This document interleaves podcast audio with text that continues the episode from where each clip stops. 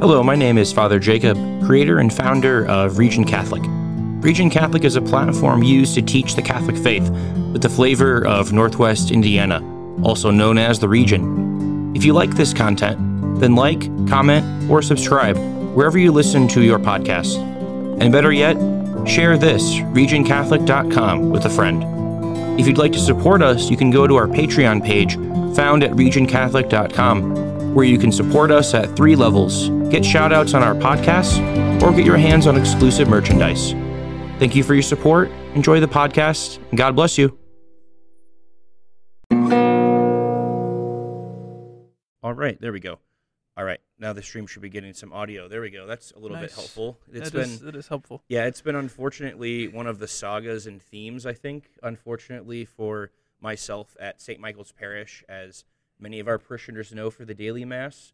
It's been an ongoing saga of the no sound saga Ah, uh, for daily mass. So not ideal. Not we've been ideal. we've been catching up. You know, our volunteers have been working on it, and we got that solidified. But I mean, what people don't know is that I'm at the center of it. You know, so I'm at the center of the no sound is pu- saga. public confessions. yeah. Yeah. Um, but in any case, you know, we better we better introduce the podcast before we get too much farther, huh? I think so. Yeah. So- So, this is Region Catholic, um, and this is Chosen Podcast, of course, by Region Catholic, and I'm Father Jacob, and I'm joined tonight by, Adam Antone. and we have the chance, of course, to introduce to you, uh, to the parish community, um, a little bit of Chosen, uh, podcast that Adam and I have collaborated on now for the past several months. And it's really a chance to explore together the opportunity to really experience and explore um, our chosenness in the eyes of God um, and explore a little bit of that in our vocations as well. We thought of this little idea, you know, to be able to do it because Adam, and I were originally classmates, uh, you know, in the seminary. And then obviously I was ordained a priest, and Adam uh, pursued married life, and he's currently married. Beautiful thing, both beautiful things. And so uh, that's kind of been our little endeavor together. But before we get uh, too much deeper into things, I don't know what uh, what do you want to do to open up the episode tonight, Adam? What do you think? Well, we're here in St. Patrick Hall at uh, St. Michael Parish live. So, um, you know, I mean, in regards to Father, you're coming up, uh, well, I guess in a few months on your first year of priesthood, and it's been spent here Yeah. at the parish. Mm-hmm. Um, I don't know, like, what's been most surprising to you uh, in coming to St. Michael? I mean, you've you've been in the diocese, you you know, like generally the different deaneries and the parishes and stuff, and so Mm-hmm. but it's a different thing to know about St. Michael's and then to be assigned to St. Michael's living here amongst the community. yeah, So what what's been most surprising to you uh, in your time here? yeah. You know, I mean, honestly, St. Michael's before I came here was um, kind of like the church tower from yeah, like thirty. From 30. Yeah. Um, I mean, I had driven past it a few times, and I'm almost sure I've been in here because I met with um, a few a few vocation directors ago. Um, I met with the associate pastor that was here, Father Mick Copel, yep. um, over in the office and in the chapel for mass a few times. Okay. And when I will say, like the chapel now is like 22 chairs, and I- Yeah. and then it was like 70. so yeah, like, it's a little different now. looking back on that, I don't know how all those chairs fit in there because I've only seen it with like 20 chairs. Yeah. Um, there there are like lores of story of the daily mass chapel here that had 70 chairs. Hmm. And anyway, I mean, I have a hard time believing it all fit in there, but I'll be proven wrong soon, hopefully. It worked. But uh, nonetheless, you know, so I have been here. Um, but really to get to know the people and the families and the reality of that being like the parish family and the school um, has been incredibly life giving. Mm. Um, one of the things that I think is temptation for a priest when they're out of the seminary is like, what can I bring to the community? You start to fixate on that, you know? Yeah. and really the um like the thing for me that's not necessarily a surprise because i think we've talked about it in seminary but the reality of what people give to you Mhm. you know as a priest um just in terms of their own uh, care and love and um, support um it's all been you know i've felt incredibly supported while i've been here a part of the parish community and so it's been great to learn how to be a priest here Yeah. um i don't think i've had any, any like colossal mess ups Well, that's good. um, other than other than using the rest of the milk and then not replacing it in the rectory. You know Ah. that was that was bad. I should not have done that. Public confessions continue. I know, right? so hopefully Father Marty sees this and he really does see my legitimate remorse. I uh, drank all of it over cereal. I guess I didn't really drink it. I ate it, Mm. and then I did not go buy another one. so yeah, I don't know. I mean, I, well, in terms of what you were saying with the parish, I think that's, I think that's a really important spiritual lesson. I I think that, you know, when we start to turn our gaze more towards the other versus ourselves, Mm. we're in a much better spiritual place. I think that that relates to um, parish life in regards Right. to the priesthood, but also in regards to married life. Uh, I know my own vocation as well. It's like when I start to turn my attention or my focus more towards uh, Molly or her needs or her gifts and what she Mm. um, offers to our marriage and, and how she enriches my life, it it helps me to gain a greater greater sense of who I am. You know, so it's like yeah, it's by taking our eyes off of ourself and and you know giving to another Mhm. that we grow. So Yeah.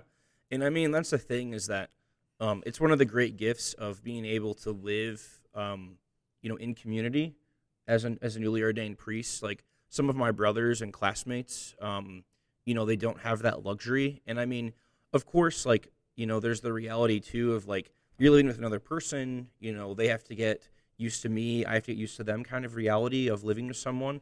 But then, um, you know, the the chance to be able to have the dinners, the fraternity, the community. Mhm. I mean, it, it really is an incredible gift because I've talked to a lot of my classmates and they're not they don't necessarily share in that gift or that uh, reality of fraternity in their in their rectories with their pastor or really I mean with any priest um, unfortunately so there's something that's incredibly um, grateful in my heart that you know I can count on every Saturday that there will be myself and my pastor Father Marty and you know anywhere from like two to four other priests you know pandemic considerations of course observed you know.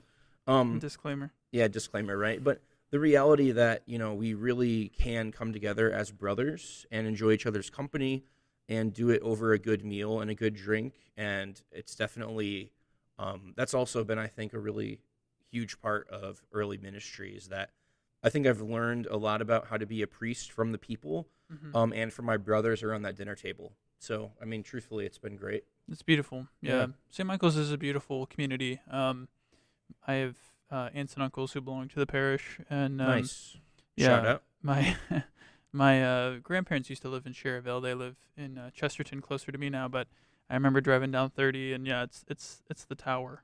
Uh, Right. But um, and then when I was in seminary, I uh, I spent a summer as a um, counselor at the Share Foundation, Mhm. and I was there for about six weeks. But then there was like a month afterwards Yeah. where um, Father Mick Copel had me um, come to St. Michael's, and I lived at the parish here. nice Um, most of the time that I was here, though, actually, I think Father Marty was either on a retreat or something, or he was gone. But um, he was here for part of it. But then also, I spent a lot of time with Father Ted Mock, who now he's just down the road Mhm. um, at St. Joseph. So, um, yeah, it's a really blessed community with the sisters, and Mhm. um, yeah, a lot of a lot of good memories here. So, Yeah, and I mean that's like uh, should definitely mention it too. Like our five, uh, you know, in-house Carmelite sisters, Mhm. you know, the on the property, um, they keep me honest. You know, yeah, it's good. they don't take nonsense from anybody. Yeah, and like I've, uh, you know, I have two younger brothers, and so there's a lot of ways in which over this past year I've um, gained like sisters in the sense of you know like be being able to enter into that uh, friendship with Molly through you, Adam, um, and then also as well I've gained uh, the you know the sisters that are you know living on the property you know uh, uh, over at the convent at uh, St. Michael's. Yeah, definitely. So I think uh, it's been fun because I learned what tapioca is okay. And it's not just in pudding. So if the sisters see this, um, it's actually a vegetable that you can like mash up and eat. Nice. Did you know that? It's no, I didn't. I didn't know that either. It's not my uh, my usual my usual go-to snack. Yeah, I But- mean, it's uh, yeah, it's. I thought it was mashed potatoes, and they told me before that, no, father, it's tapioca. Mm. And I'm thinking like, oh, they, it can't be. What is like? That's there's no pudding.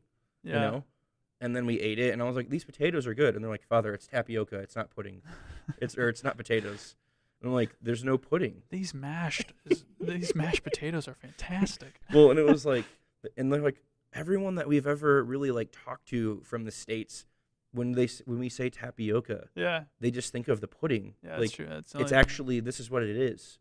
I'm Hmm. like, well, I've never eaten a vegetable, so the things you learn. Tapioca on a Tuesday, but uh, anyway, I digress. Yeah, so um I don't know, Father, I think that uh we were chatting before the show and it sounded like part of our conversation or the main part of our conversation was going to be about the uh year that the Holy Father Pope Francis declared hmm um in it being the year of St. Joseph. Yeah, you know, and we just kind of wanted to uh, throw that out there for the coming Lenten season, but also the coming um, March um, feast day Yeah. of, of Saint Joseph, and then of course there's the um, feast day of Saint Joseph the Worker uh, that is up and coming as well um, in May. So there's going to be a lot of different ways in which we can enter into this year and really celebrate um, Saint Joseph in that particular way.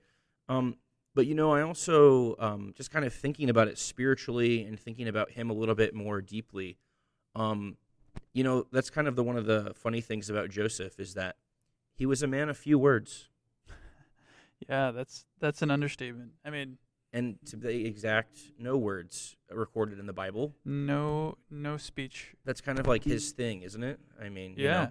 know, Um, but it's it's awesome how somebody so instrumental to um, the unfolding of salvation history.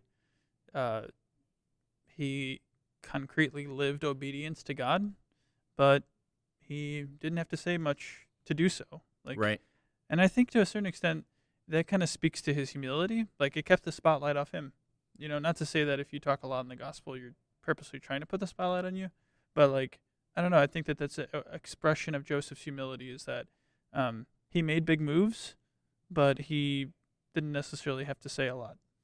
Yeah, and I mean, it it's kind of evident just in his whole uh, living out. If you just look at the events of, um, you know, how he lived and like how he endured them, um, you know, if I was smart, I would have. I ju- we just talked about this uh, yesterday with a few friends about the seven sorrows of Joseph, Oh. and so I was listening to to that. Don't worry, but I mean, if I could just be like intelligent enough to just like list them as I memorize them from yesterday, um, but I'm not that good. But there's there's definitely points in Joseph's life, you know, whether it's like losing track of Jesus in the temple and then finding him, Mhm. kind of like that suffering joy dynamic, as well as like the suffering of the um, like migrations that happened, whether it was like to Egypt or the flight from Egypt, and then the joy and relief of like you know arriving to Egypt or being able to flee from Herod, you know, kind of like this like joy um, and suffering and sorrow,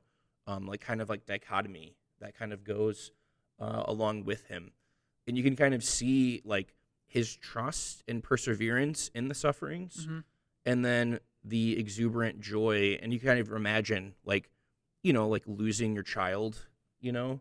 Like and i don't know i mean do you have any moments or did you have any moments in your childhood when you got separated from your parents or like when you got lost or something Yeah, my uh. so i totally asked this because i knew the answer but anyway please yeah, my uh, my dad lost me at a baseball game. Um, I guess I guess I can't say he lost me. I you you walked away I or? wandered off. I guess. uh, yeah. So it's, it was it was actually a really beautiful story. Um, we got there a little early, and Mhm, um, you know, I wanted to go down by the dugout to get some autographs, of course and so i mean that's where that's where it's happening now mind you is this a pro game or like a railcats game this is a Chicago White Sox game. so yeah and how old were you I was how old was I? Maybe like I mean, like middle school, elementary school. no elementary. Okay. Okay. Yeah. Okay. So um, my brother went down. He's he's older than me. My brother and I go down by the dugout, and my dad went to go get some snacks. My grandpa was in the stands, and um, so we were doing the autographs, and then my brother must have like went back early. So then I was just kind of chilling there by myself Yep. uh, by the dugouts, looking to get some autographs. And that's how it happens. And then I turned around and I was completely disoriented, and I didn't know like where my dad was or where um, we were sitting. So I went up to a hot dog vendor, and I said I lost my dad and um, I don't know where to go. So then he was like, "Oh, okay, like I'll take it." So he took me to the security office at uh, Comiskey Park, Mm-hmm, and um, and then they did something over either on the board, like of the outfield, that said like I was I was in the security office, or like they announced it, and uh, I just remember like sitting in the Sorry, security it's, office. it's not funny. We're like the sorrow of Joseph losing his child, and then like Adam being lost. At his sorrow, Park. you know? Right, right, yeah. And, Anyway, uh, please. Yeah, and then um, I'm sitting in the security office and I'm just like freaked out because I don't know where I am. I don't know where my dad's at. And then I'm like, oh, when he gets here, he's gonna be ticked. And then um, Where are you? so he like I could see I'm in like a back room sitting sitting and like I could see the front counter. Um, and so I see my dad get to the counter and his eyes are big. He's just like freaking Oh out. Oh yeah, for sure. Yeah, yeah. yeah. And um and like he saw me in the back room and so like like we get out, we're walking and there wasn't like much said at first. Like we were both just kind of walking and I think our hearts were just both slowing down a little bit. And um I was like uh Dad, I'm really like I'm really sorry. I didn't I didn't mean to get lost and I hope you're not mad. Yeah, then you had like a metaphysical like analysis of like you're being lost of your essence, you know. Yes. Uh, no, but my dad, my dad said, "I'm not mad. Um, I'm just very grateful because Oh, okay. So sorry. I I thought you were gonna say I'm just I'm, I'm not disappointed. mad, I'm just disappointed. like, go. but okay, just grateful. Sorry, yeah, Mr. Antone, you're a good man. I would not have said that anyway. Please. he just said, "I'm just, um, I'm just grateful that like I get to take you home. You know, Nice. um, that it, it could have been worse, and I I get to take you home. nice, nice, nice. yeah. Um, So, so yeah, I have gotten lost, um, and it was a relief to be found. So Amen. And see, that's the thing of like, I just you can imagine like every other person, or if mhm. not more, has some kind of similar experience or has heard yeah, f- directly from someone they love or care for about the experience of being lost, like being separated from their parents when they're kids or teenagers or whatever. And I mean, it's obviously a little different if you're like six compared to like you're 12. Like, obviously, that's different. But, um, and I guess worth worthy of thinking like this was before you had a cell phone, presumably. oh yeah, Yeah, I mean, years like- before. Right. So, I mean, I don't know. It could be a little different now depending on that. But there's just something about the ordinariness of like that situation. Mm-hmm. And then, like, you can see the Holy Family with Joseph being drawn into this ordinariness of this reality. Yeah, I, I think that um, that's the beautiful thing about Joseph is that uh, we can relate to him. Yeah. You know, I mean, he's he you know was not immaculately conceived like his wife, um, and you know he's not the incarnate Word of God like Mhm, his mhm. foster child. Um, he's a man, just like you and I. And um, Right. the other thing too, you know, you mentioned the Holy Family, and obviously, whenever you talk about Joseph, it's like, you know, naturally speaking, you're gonna talk about the Holy Family more broadly as well. Yeah. Um, I think it's really important to draw the distinction about the dynamic of like Joseph and Mary and Jesus, like the Holy Family, and you know, a lot of times people like make the joke about, you know, all right, if something went wrong, it must have been Joseph's fault because like you know he was, you know, the only one that wasn't Right. without sin. There's a dynamic of sin in the Holy Family, and it's not moving towards Mary or Jesus, right? So, Yeah. and I but I think like and you know I, we might hear about this on Holy Family Sunday, right? Um, and it's like oh man, like it all must have gone to Joseph. But I think it's super important to clarify, you know, what is to clarify the dynamic of the Holy Family because there are certain things that we think of in terms of family discord that are not sin, right? So like presumably, yeah. I mean, that's just kind of dynamic of life sometimes. Yeah. Yeah. So you know, was were there times that, um, you know, Joseph did something maybe like a little annoying, not on purpose, and Mary like got a little frustrated? Probably. I mean, it's oh, I don't know. No, I'm just kidding. it's not a sin to be frustrated, right? Like it's Pres- presumably not. I mean, if you like, if you're moved to like, you know, want to kill them, that could be. you yeah, know, it's like what you do with it, right? So- right, right, right. Or on the flip side, like maybe Mary was chewing weird at the dinner table, and Joseph That's, not possible. No, I'm just kidding. I'm just kidding. And Joseph was like, Mary, can you please stop doing that? Like, that's, like, I can't stand it when you chew that way. Like there's nothing sinful about that, but that's the reality of family life. And I think that, you know, in our ordinary ways of life, I think we're like, oh man, I can't relate to the Holy Family because I lose my patience sometimes or I get frustrated. Mm-hmm. It's like, mm-hmm. yeah, those things aren't always necessarily sins. It's like if you get frustrated, punch a hole through the wall and start screaming at your family, then that's that's a different story. That that could be sinful. I would say Yeah, well, Yeah, it's yeah. definitely not ideal. it's it's So- it's in the realm, right? Yeah, It's in the ballpark. right, Um, right, right. There could be sin there, right? Yeah. Yeah. So, um, I don't know. I just I think that's important. Is that it's not a fake ordinariness. Like the ordinariness of the Holy Family is a real one. Like, uh, there were beautiful moments that they shared together, moments of excitement, meals together, Yeah. playing together. But there was also moments where like Jesus crying meant that Joseph didn't always sleep like the whole night. Like he would have to get up and he would be like, "Oh, Jesus, like come on, just go back to sleep, you know, like Mm, let's let's let's just calm down." that's a nice helping of ordinariness right there. Yeah, seriously. you Yeah. know, diapers and Mm. just like I don't know. So, yeah, the ordinariness of the Holy Family is real. And I think you know, we do ourselves a disservice if if we pedestalize it. Is that a word? Place it on a pedestal. I think is what you're looking for. yes. Yeah, that's okay. That's cool though.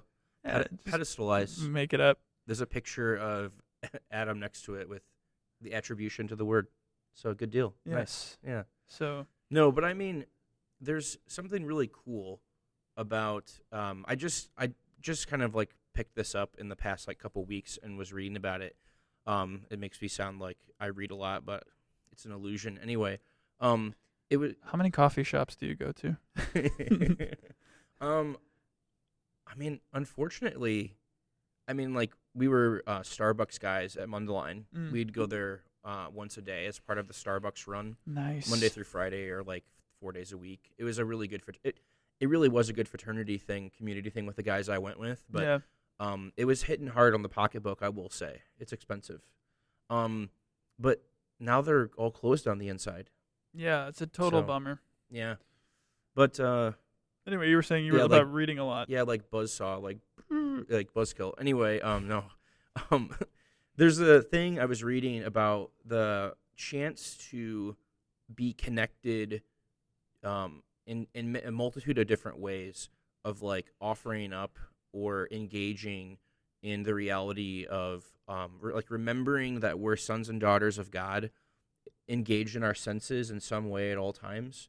And then also as well um, being able to offer up a multitude of different things that we experience in our day-to-day lives that we can offer up to unite ourselves to jesus on the cross.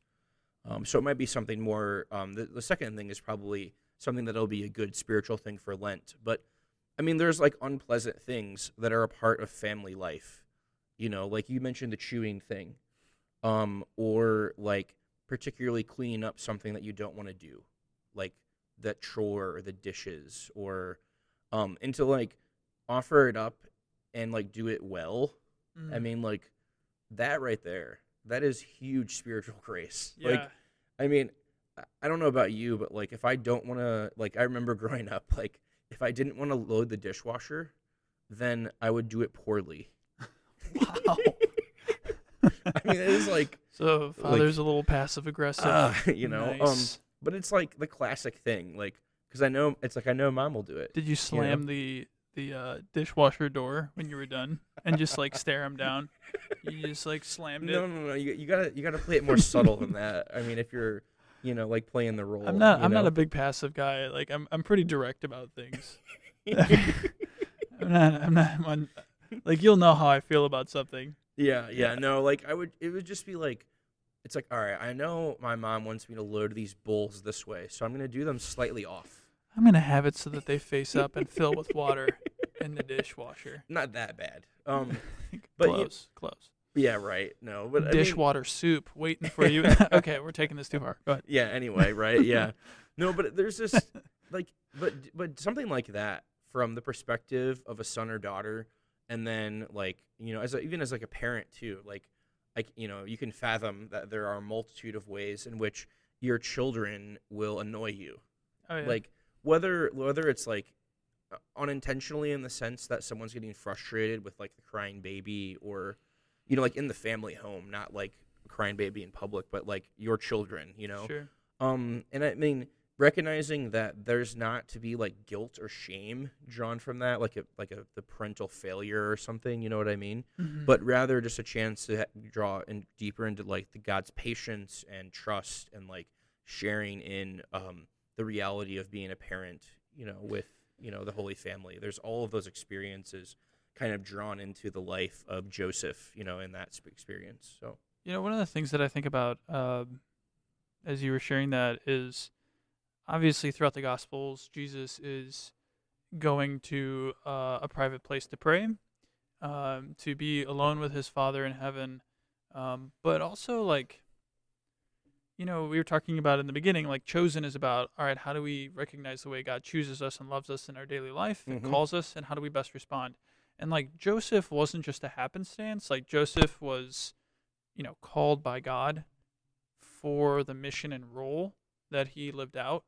And, you know, the Christ child would have learned from Joseph. I mean, that's the radical humility of God is that he chose to humble himself to share in our humanity and learn. And the Gospels talk about growing in wisdom and obedience um, to Mary, but also to Joseph. And, um, you know, one of the things that jumped out to me, we were talking about the silence of Joseph in the Gospels. And um, something I was thinking about last week.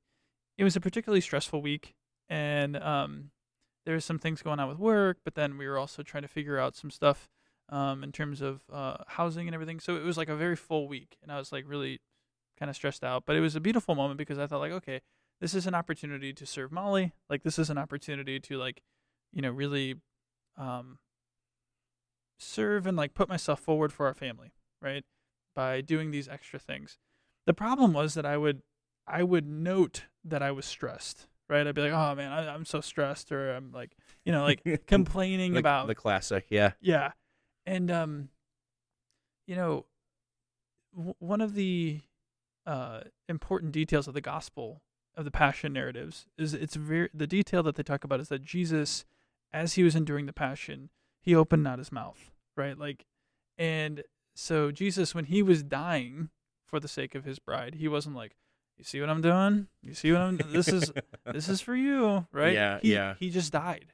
He died, hmm uh, and and then he rose to new life. And so like, uh, I feel like that was a wake up call for me. Like, you know, it's not oh complain the whole way while you're dying. Die for the sake of the other. Die to self, and then you know move forward in in the newness of life. But the reason why I share that story is because I think that Jesus could have learned that quality of silence and obedience from the example of his foster father. yeah. You know, I think hmm Joseph could have been that instrument of of teaching and uh, you know, I mean, I can picture Mary talking to Jesus when he was younger and being like, "Yeah, you know, like when your dad and I had to to go to Egypt, like I was, you know, you were just born and I was a little nervous about your dad, like he just he was resolute about it and and he you know, just went forward and he Yeah. was Mhm. and so I feel like I don't know, the the silence of Jesus amidst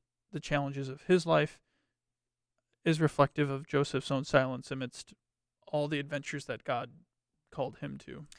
Yeah, it's interesting that you kind of connect that because it's almost like this um y- this like prophetic reality of the the greatness of what Jesus is about to be like unfold, you know, and, and like pro- the prophetic reality of like how there was so little said by him, but yet the greatest of deeds, you know, and so often we think of um and so little by him in that in that moment, not like he didn't say anything in the gospels, but you know, in that moment of his suffering, um, and and then to endure that, and then also too, there's the tradition though in um, Eastern Catholicism of Joseph as the prophet, Hmm. and it's kind of like this. I, I- when I honestly, when I first heard that, it was like, really, like he he didn't say anything. so it was, and it's like exactly he was a prophet through the life of his deeds of how he did and how he lived and how he acted. Yeah. So there's a there's a way in which um, you know, I I don't want to say this, but there's that quote that's misattributed to Saint Francis Right. of Assisi, Right, right. misattributed. He did not say it. Um, you know about preaching the gospel when necessary, or keep preaching the gospel. Um, When necessary, use words. Preach the gospel at all times, and When necessary, use words. Yeah.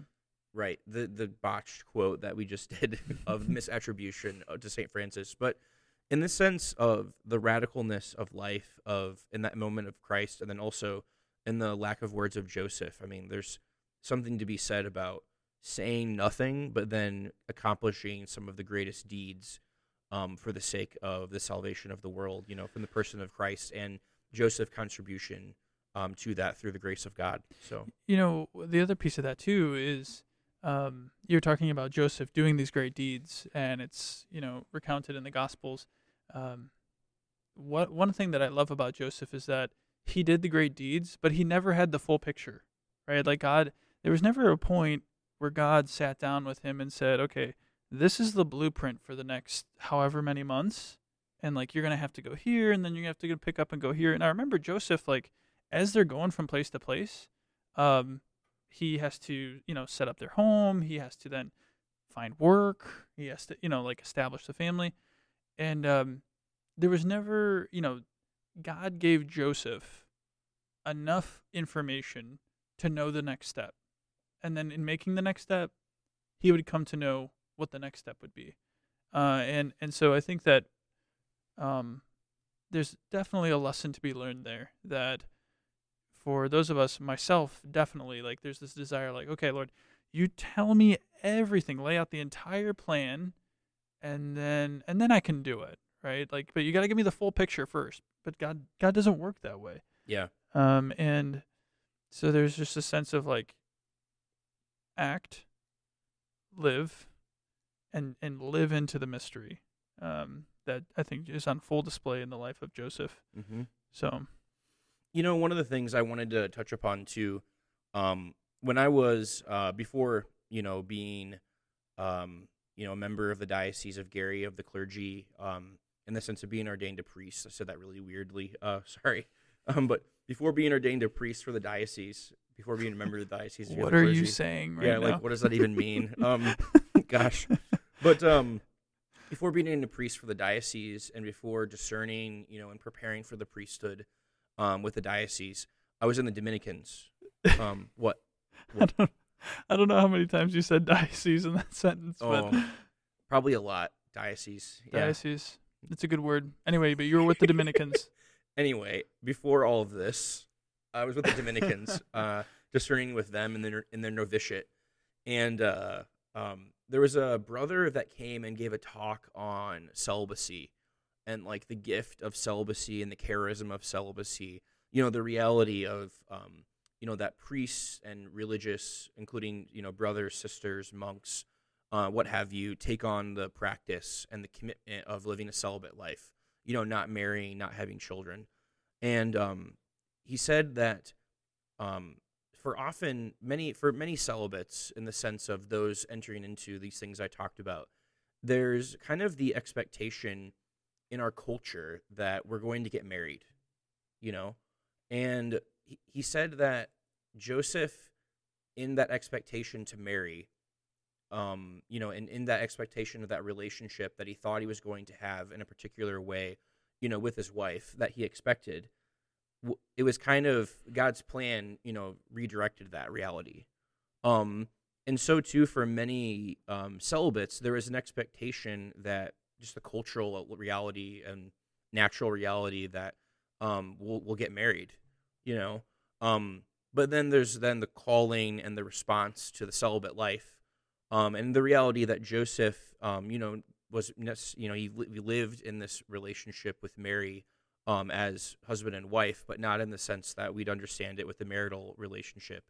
Um, but there's this reality of expectation um, and then change that Joseph adapted to, and so in that sense, he's kind of like a um, kind of like a model um, for celibates to follow that you know if there's ever um, the pain or the you know like loneliness or what have you of the reality of the celibate life then um, joseph is a you know a wonderful intercessor and a power of prayer um, but also too as like the model of of living um, you know having you know expected to live like normal, you know, Mm-hmm. and then kind of those plans uh, ebb and flow and change, and then him re- respond to them with the grace and the virtue that he did. I mean, I mean, I think that speaks volumes to the unique uh, person that Joseph is.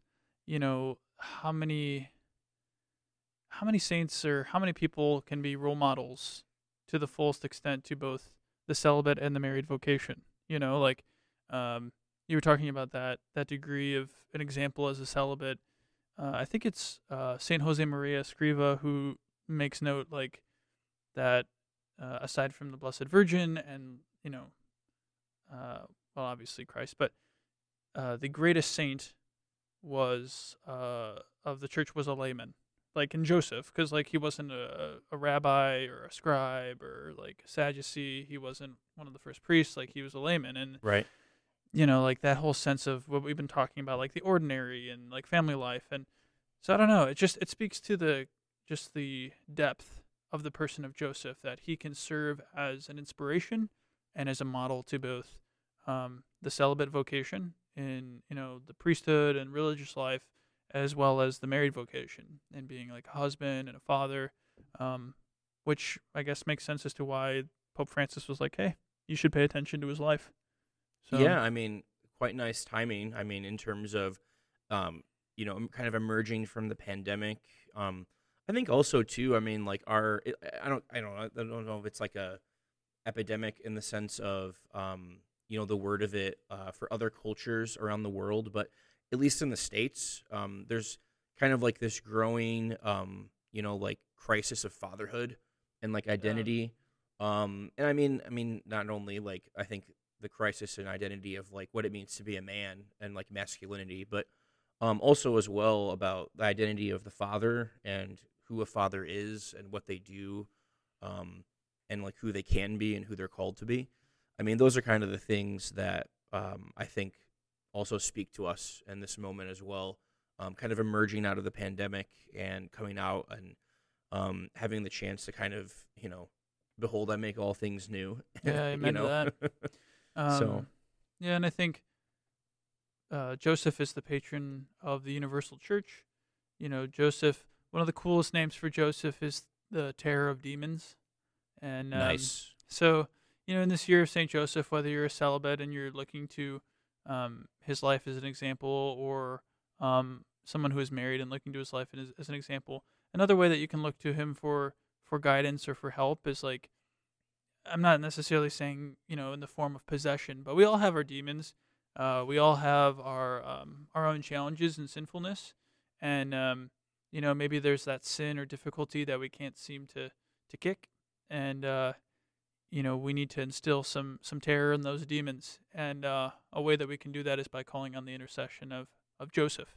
So um, i mean one of the greatest beauties of catholicism is its its understanding and theology of the communion of saints and the way that we can continue to love and support one another in our journey uh, and in our struggles for those of us in, in church suffering and militant. And so calling upon joseph to be a protector in the way that he was to to Christ in his earthly life. Well, he's a protector of Christ in the mystical body as well, and um, and so calling on him inten- intentionally, I think, could be a great benefit.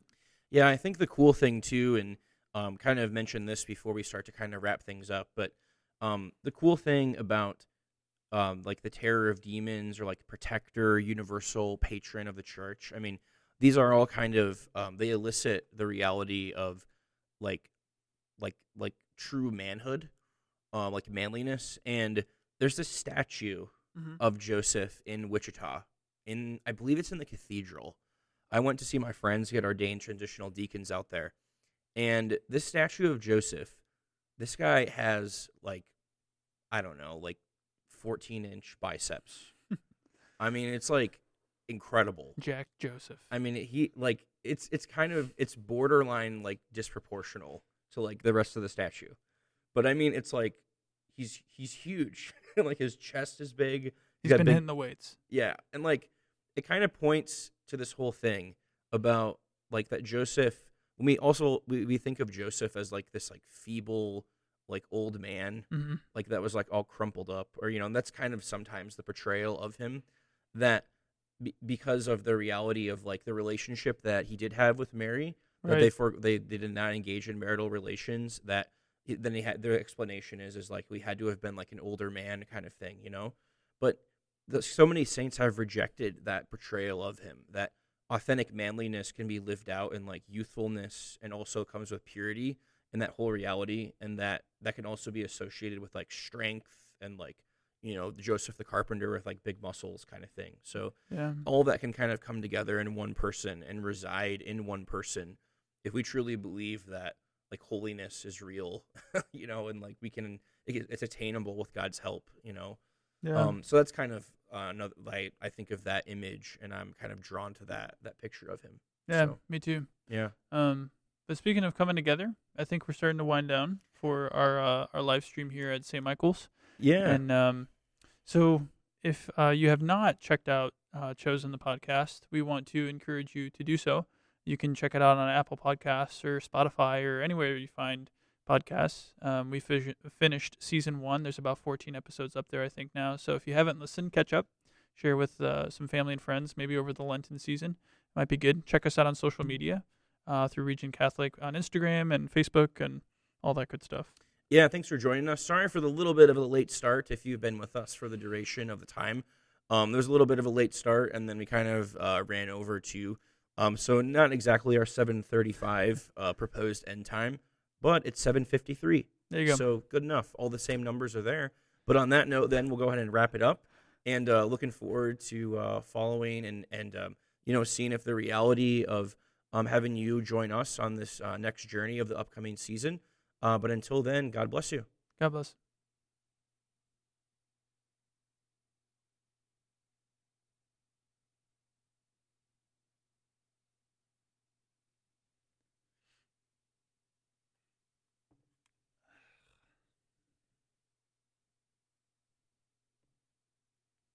Right, we're clear. We're good.